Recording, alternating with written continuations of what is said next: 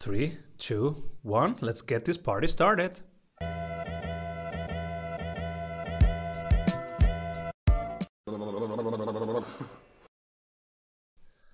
Welcome back, everybody. I'm Simon Severino, your host, and today we dive deep with the founder and CEO of Social Engineering LLC, who is also adjunct professor of social engineering for an NSA Cyber School of Excellence at the University of Arizona, and also author of Human Hacking Win Friends, Influence People, and Leave Them Better Off for Having Met You. We will talk about how we can make friends, how to leave others better off, and how to recognize scams. Welcome, everybody, Christopher Hadnagy. Hey, Simon. Thanks for having me. So cool to have you here. And what are you currently creating, Christopher? Well, I'm actually excited about this. Um, I'm about to launch um, two new initiatives. First is the uh, Institute for Social Engineering, which is going to be a performance based school to help people get into the cybersecurity industry fast. And uh, in March, we're about to launch our first ever human behavior conference, which is going to be uh, a three day conference filled with social psychologists and scientists and researchers talking about how we can use communication skills and human behavior to better our lives. Wow. And you come from helping people who are getting scammed for some reason, and you reverse engineer hey, I can use all these techniques for good. Yeah. I, uh, I started in this uh, maybe about 15, 16 years ago, just studying the sciences behind influence and persuasion and realizing that this is the same thing scammers are doing. That we're seeing this every day. Malicious hackers are using these same principles to get us to do things we shouldn't do. But then I started to see, well, when we communicate every day, like even this conversation, we're using some of the same principles. Asking questions, um, showing interest in each other, nodding our head. These nonverbal says, "Yes, I'm listening to you." Right? All these things, and this is exactly what the bad guys do. So I started to say, well, what if we use it for good? Can we build better relationships with people? So what do the bad guys? So let's start with the bad, the dark side of things. What do okay. the bad guys do? How do we recognize them? Well, right now, um, you know, crypto's huge. Uh, crypto's big in the market, and and they, it's gotten way easier to invest in crypto than ever before.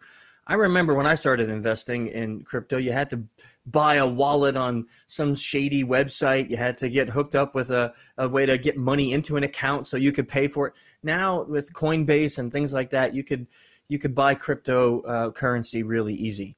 And because of that, the scammers have realized that a lot of novices will start investing in crypto. And we're seeing a, I'm seeing personally with my clients, a lot of scams that involve people falling for giving a random person their passphrase because they believe they're tech support. And then, of course, that person takes over their wallet, transfers all the, the crypto, and it's lost. I mean, I have a, I have a client right now lost $197,000 because so we're talking the seed phrase, right? The 12 words yeah. or 20 yep. words I guess this is something that whatever happens in your life, you should never give to Ever. anybody, right? Never. I mean, there is no tech support person that's going to say, hey, I need that. Uh, because that literally gives control and ownership of your wallet. It's like saying, here's my ATM card, here's my PIN, please don't do anything bad with it, right? And that's in essence what you do when you give over that seed phrase is you are giving them full access to own your wallet. And as most of us who know anything about crypto know, it's not it's really difficult to trace. It's hard to to get it back. They can transfer it through multiple different wallets, change it from diff- one currency to another, and you can get lost and never see your money again. Wow. So what are your quick tips for people new to crypto?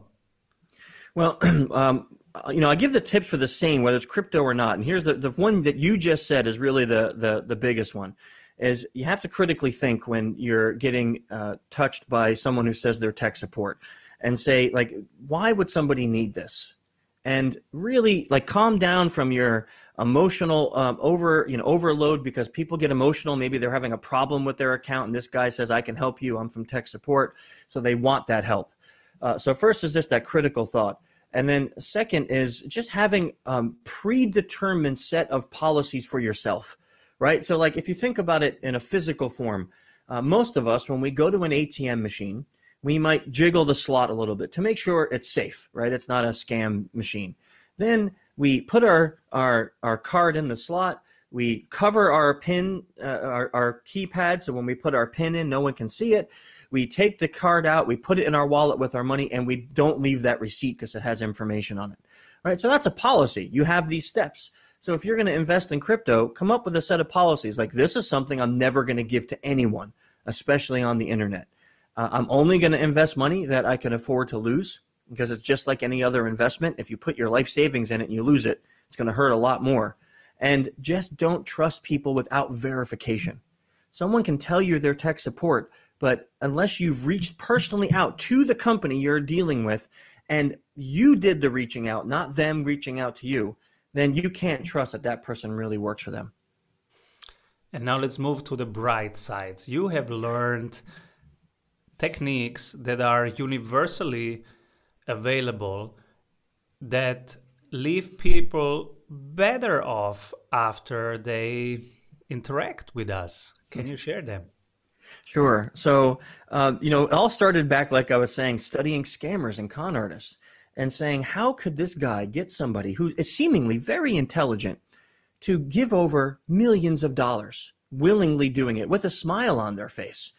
And I started to analyze that. And then I said, well, I wonder if I can do this for the good. But there was a line. I said, I can't.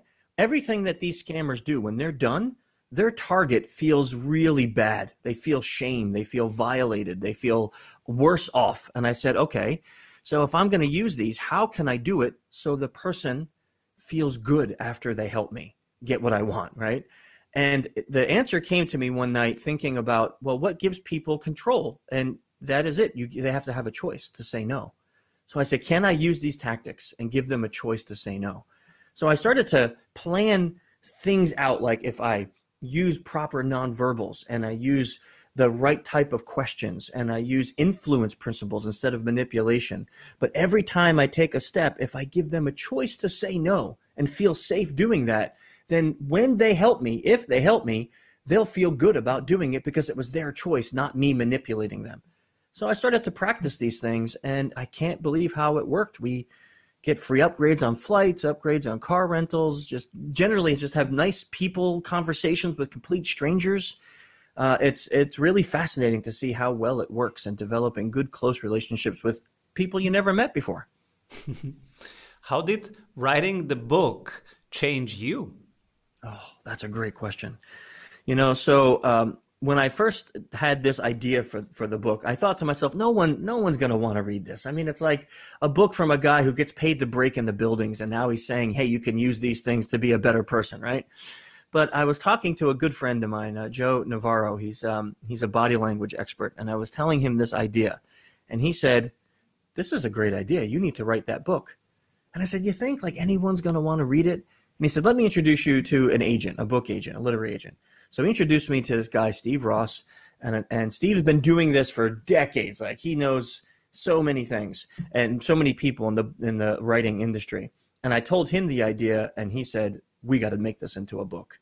Okay, so that's just the beginning part of your question. Now, you know, how did I get there? But then, as I'm writing it, I'm starting to really plan out how I can teach other people to do these things. People who may never even thought about that, who have no experience in social engineering or influence, who may not be aware of their own personality and, and communication flaws. And it really helped me to delve deep into myself, to analyze how I communicate, how I communicate with my family, my employees, fellow people just every day.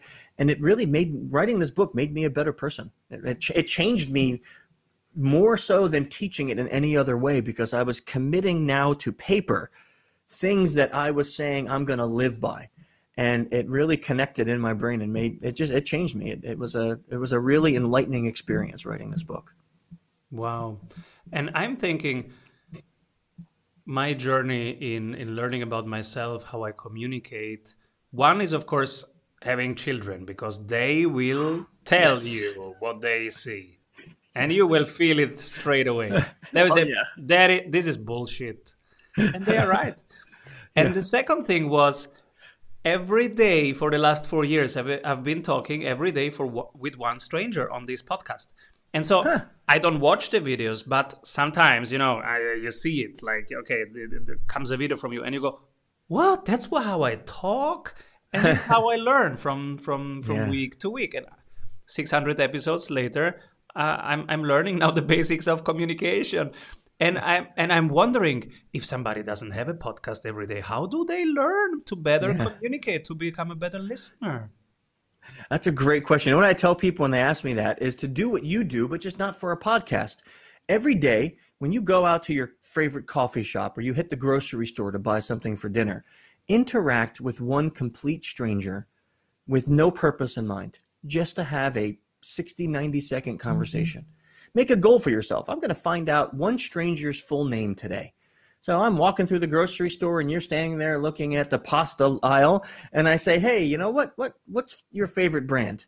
You know, I'm, I'm here. My wife sent me to pick up some pasta. Like, what, what's your favorite brand? And now you tell me, like, hey, man, thanks. I'm going to try this out. Hey, it was cool meeting you. I'm Chris. You know, hey, I'm Simon. Bam, I just met a complete stranger, had a friendly conversation, got advice from you on something, and validated you because I bought the very thing that you gave me advice for. Right. Wow. And and and it's just something simple and now i don't have a podcast but i'm going out and interacting with a complete stranger every day and learning how i can communicate better i was now thinking because i'm an extrovert but not everybody is so what if i'm an, an introvert and it doesn't it does feel hard to yeah. to start a conversation to to win friends to start a friendship what can i do so my COO at my company, who's also one of the best social engineers I, I know, is a is a deep introvert, really big introvert, and him and I have had this conversation a lot about how to break out of that. And his answer is is that you have to you not I can't do this for anyone. You have to be comfortable putting yourself out of your comfort zone and then you have to make little self challenges. So if you're an introvert, you have to say, okay, look, I want to be better at communication. So first, I'm going to do something today that's truly uncomfortable. Now, I just gave you a challenge to go meet a stranger. Maybe that's too much for your first time. So maybe the first time you're not even getting someone's name. Maybe the first time is you're just going to walk up to a stranger and ask for advice on something to buy. That's it. That's it. And then you do that five, ten times until that's no longer making your heart thump out of your chest. And then you say, now, next time I do this, I'm going to ask that person's first name. And you do that 5, 10, 15 times until you're no longer nervous. And it may take you longer than an extrovert, but you can continue to grow. And now I see Ryan, this guy will come with me. We'll break in the buildings together. He's giving speeches on stage. He's a trainer in front of tens and tens of people teaching them all about this stuff. And he is a deep introvert and he, he did it. But it took some time, but it's just getting that out of your comfort zone. You can pick one person for the strategy award. When everybody's zigging, this person is zagging. But from your perspective, they're doing the right thing. Who do you pick? Oh man, you know I, would have to, I, you know, and I, I think I, I, I, may even, when I read that question, I may even change my answer. But I'm going to say uh, Joe Navarro, my good friend Joe Navarro.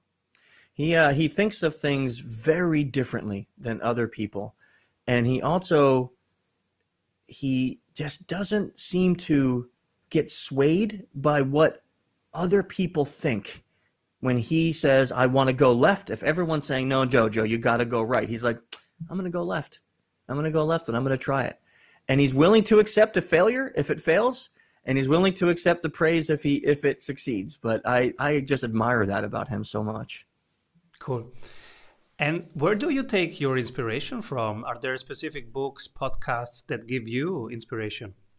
Yeah, um, so there's a few. So some of my favorite books, um, Amy Cuddy's Presence. It's just to me not only her book but her story. Uh, just how she was told that she wouldn't succeed because of a car accident, that she could never achieve her dreams. And now she has, I think it's one of the top three most watched TED Talks on the planet and her science has been validated over and over. She's she's an amazing person.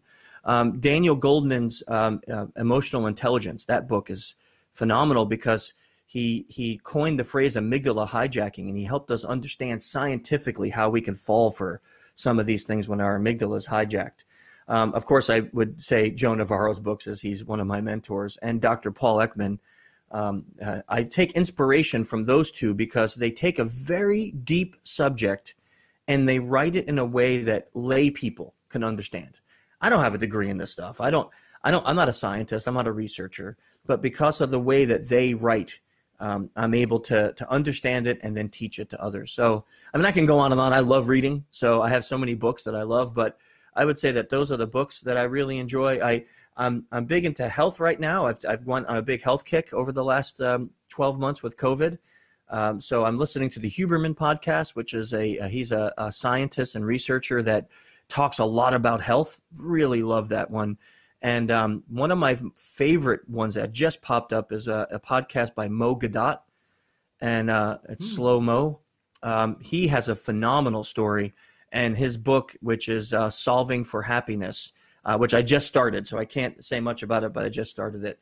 Uh, but I find him inspirational. His his story. I won't ruin it for anyone. If you just look him up, his story is inspirational, and he is just an amazing person. I just bought the book Solve for Happy because because it says an ex Googler and it says Solve for Happy. Yeah. I'm in. I'm in. I need this book. Yeah, but I didn't yeah. read it also yet. Yeah, he's a, he's a, he's a, a genius. He's a literal genius, and he had a traumatic life experience that he could have folded into himself and become an um, an introvert, and he didn't. He uh, he utilized um, that catastrophe to create uh, this process to be happy, mm. and he just wants to share it with the world. And his attitude, his personality, everything about him, he's amazing. So, I um, yeah, I find a lot of inspiration from different things like that. It's funny because it's a lot of times not even people in my own industry. It's people that I look at their stories you know, like uh, I hate to keep referring to him because people are going to think I'm too much of a fanboy, but Joe Navarro, he came to America as a young boy from Cuba and didn't understand English. And he went on to serve in the FBI for 20 something years, created, helped create the behavioral analysis program, went on to write 14 books on nonverbals, and now is one of the world's most renowned experts on nonverbal body language. That's cr- like you know this is a guy who came from a foreign country and didn't even know the language and now he went on to excel in everything. I look at people like that and i go wow like if they can do this like i, I, I got to find inspiration in that. Yeah absolutely. And you are my inspiration because you have a literary agent and you're crushing it how does one first find a literary agent and then how is it to work what's the process yeah, so um, I, I've written four books before this one, and I didn't have an agent. So I, I was with a small tech publisher named Wiley, and um, that's a process that a lot of people who write go through, like where you kind of fill out this really long application and you send in. If they like you, you get like nine months to write a book, and you have to whip it out and done.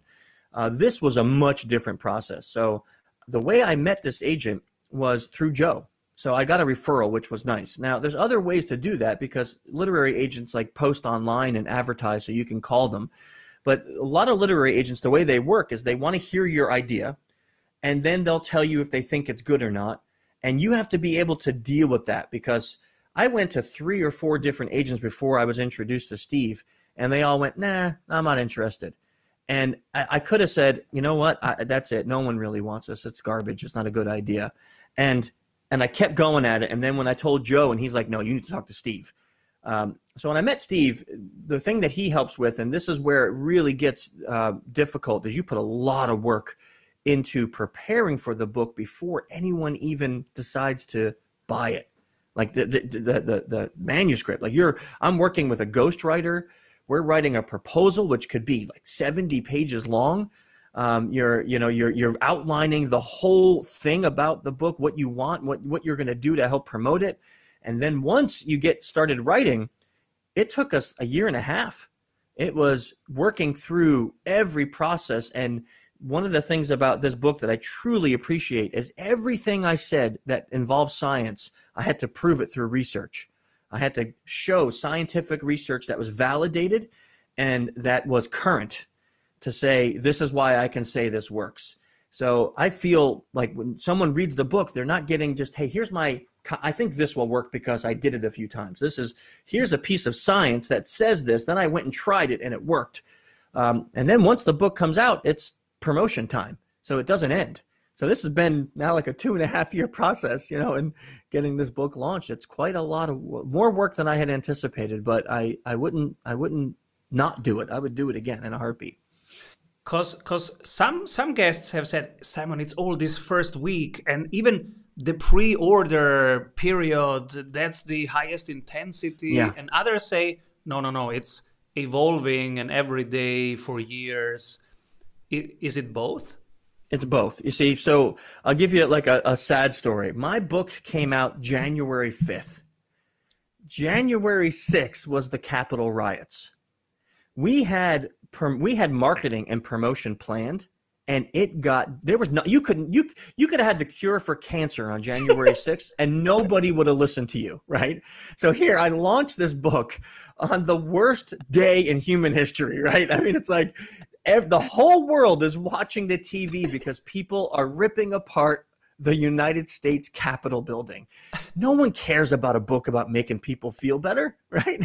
So the the book got drowned out for almost a month and a half, which anybody who wrote a book will tell you that seems like a death warrant. You know, like you can't do anything. But um, you know, we regrouped. I said, okay, look, when this news dies down, people are going to be angry. People are going to be upset. People are going to be emotional. And that might be a good time to say, hey, you can change that about yourself. You could still communicate wholly. Mm-hmm. You could still communicate with kindness and empathy. And here, I got a tool to help you. So we did that. Now, was it as awesome and exciting as if I got it right on June, January 5th? No, but um, but then this is happening where slowly I'm getting on wonderful podcasts like yours and others to talk about the book, even though it's it's it's months now, you know, and that's okay because I think that the stuff I wrote, it's not about 2020, 2021, 2022. These are things just like the original book, Dale Carnegie's, you know, Win Friends, Influence People. That was written in the 1930s. That was a that book was written in 1932, and we still reference it and love it today. So I feel like the the information in this book is not something that's going to die out quick. We can use it as long as we have humans on Earth communicating, we're going to be able to use this. So I feel it's both. You know, a good launch and then a good ramp up, and you can you can succeed. I love it. Where can people find you? Where do you hang out? So uh, online, uh, I'm probably mo- most active on both LinkedIn and Twitter. Uh, on Twitter, I'm Human Hacker, and on uh, LinkedIn, it's just Chris Hadnagy. Um, and and my companies that we have we have other social media like Facebook and Instagram and things like that. But me personally, I'm most active on on those two social media sites. You're a human hacker. Was it easy to verify that? yeah. So I got that. I mean, I think Twitter was brand new, and I'm like, hey, you know what? This is what I do for a living. I'm just going to get this one. It ended up being a great, a great. I've had it since boy, I think 2008. 2007 i've had that so i've had that that name for a long time it's a great name. Yeah thank you. And um, who should be my next guest? Oh man. I mean i talk a lot about joe. I think joe joe would be an awesome guest for you. Um, i think he would really um, bring a lot of great information for your people. You know i have another guy robin dreeke uh, he worked for the FBI for 20 something years as a director of the behavioral analysis program. And he wrote a book, uh, he wrote a series of books recently on building trust and rapport. Uh, he, he focuses a lot on positive communications. He's a great, uh, I've had him on my podcast quite a few times. Uh, he's a great guest and he's a really positive guy. Um, I, I should introduce you to him. He's a, he, he'd be a wonderful guest for your show. Super cool. And your book, Human Hacking, who should I gift this to for Christmas? Is it more my kids because, hey, this is how you learn to defend yourself from the bad people? Or is it my friends, hey, don't get hacked by crypto scammers? Who, who should I give this to? I think anybody that you think could use help in becoming self-aware and learning to communicate daily. I've you I've taught my children, both my kids, my son and my daughter, all of the skills in this book. Um, I've my wife and I have these discussions all the time, and I've also gifted that to my friends and my my employees and my coworkers. Um, I think anybody that you feel can benefit from learning to communicate, uh, you know, and and and somebody that you think might help might they might help them become more self aware because that's really the whole message of the book is becoming more self aware about your flaws, not trying to figure out other people's. Thank you so much, Christopher, for being here. Christopher Hadnagy, everybody, Human Hacking. Get the book, give it to your friends. It's a great Christmas present. Thank you, Christopher. Come back Thank soon. You, Simon. Avoid trying to do thousands of things that doesn't work. We have 274 templates for your business success. Reach your ambitious goals with one-on-one sprint coach. We double your revenue in 90 days.